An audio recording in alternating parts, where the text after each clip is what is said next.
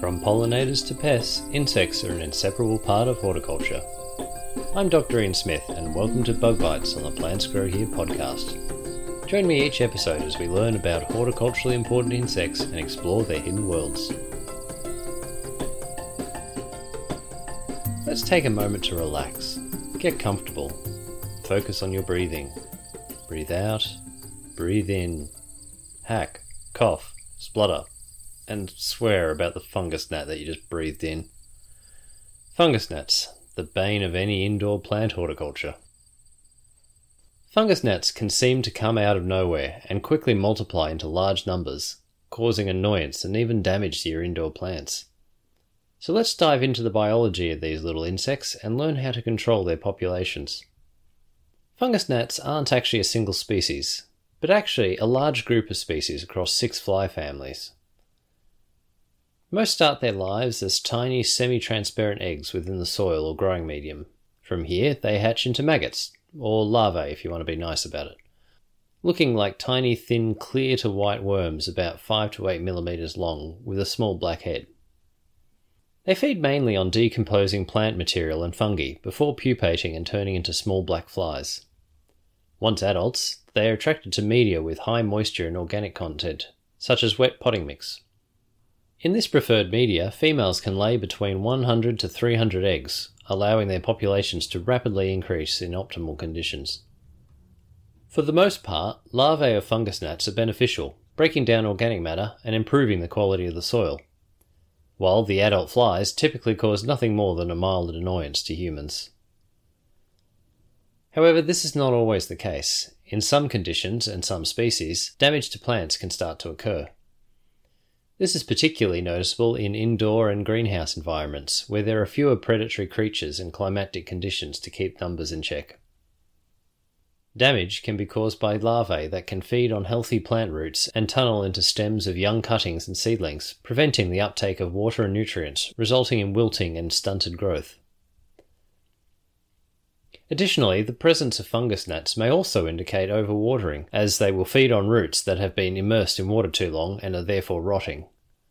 The gnats also may just be attracted to fungus growing in the saturated topsoil. While the adult flies don't cause direct plant damage, they can, however, inadvertently spread plant pathogens such as root rot fungi, tomato spotted wilt virus, and Impatiens necrotic spot virus. For these reasons, it may become necessary to control them, Fortunately, there are a few ways to do so. Since fungus gnats thrive in damp conditions, the simplest way to control them is to ensure you are only watering as often as is needed. Ideally, allow the top two inches of the soil to dry between waterings, and absolutely avoid situations where waterlogging occurs. It is also worth checking that there's no standing wet areas under benches, as these can become breeding areas for gnats. Where hydroponic systems are used, clean them regularly to ensure algae is kept to a minimum, as this is a preferred food source for gnats. Fungus gnats also thrive in fresh organic matter, so where possible, avoid potting mixes where the compost is aged less than one year and avoid over fertilization. If you are operating at larger commercial scale, weekly monitoring should be undertaken to ensure numbers stay in check. This can be done using yellow sticky cards hanging just above or lying face up on the potting medium. New South Wales DPI recommends that if more than 50 are captured in a week, it is time to ramp up control measures. If you want to check for the presence of larvae in the soil, potato plugs can be inserted into the potting media overnight and then removed and inspected. A potato plug is simply a section of potato shoved in the soil. Monitoring is important because it's always easier to control a small infestation than a large one. So, you've been controlling your watering, preventing any standing water, and clearing up any algae, but your monitoring is still picking up an unacceptably high number. What's next? The good news is there is a range of biological control agents commercially available. Hypoaspis mites, Dalotia rove beetles, and the nematode Steinernema feltiae. These species can all provide ongoing control and pose no risks to your plants, something chemical control may fail to achieve. Introducing some or all of these organisms together will provide an even greater effect as they compete with each other for food, i.e., the fungus gnat larvae. For best results, release these species at germination so they have time to really dig in. If you are using these biological control invertebrates, remember not to use insecticides as well, as they will also kill the beneficial species you just went to the effort and cost of putting in. Another biological control option is the bacteria Bacillus thuringiensis, subspecies israelensis, sold under the more pronounceable trade name VectoBac. This bacteria, which is harmless to humans, stops the flies from developing properly and causes them to die out. Before purchasing any of these control organisms, it's worth taking the time to read the supplier's instructions beforehand to ensure they will provide the level of control you require for your specific circumstances.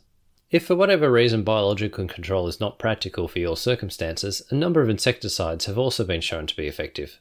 As always, chemical rotation should still be used to prevent insecticide resistance from developing.